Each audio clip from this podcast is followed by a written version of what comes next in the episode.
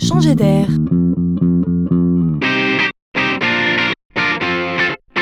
C'est la chronique de Laurent Collen.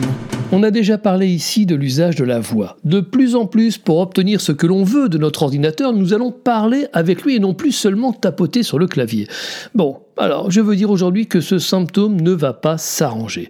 Il ne faudra pas vous en inquiéter, mais d'ici quelques temps, nous parlerons tout seuls chez nous à la maison pour commander un certain nombre de services. Alors, je sais, ça fait bizarre, mais c'est Amazon qui le dit. Hein. Le contrôle par la voix va devenir omniprésent dans la maison.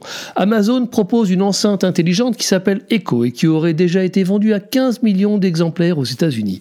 Elle ne parle pas encore français, mais celle de Google, si. Elle s'appelle Google Home et elle pourra aussi piloter les objets connectés. Ce phénomène débarque en France.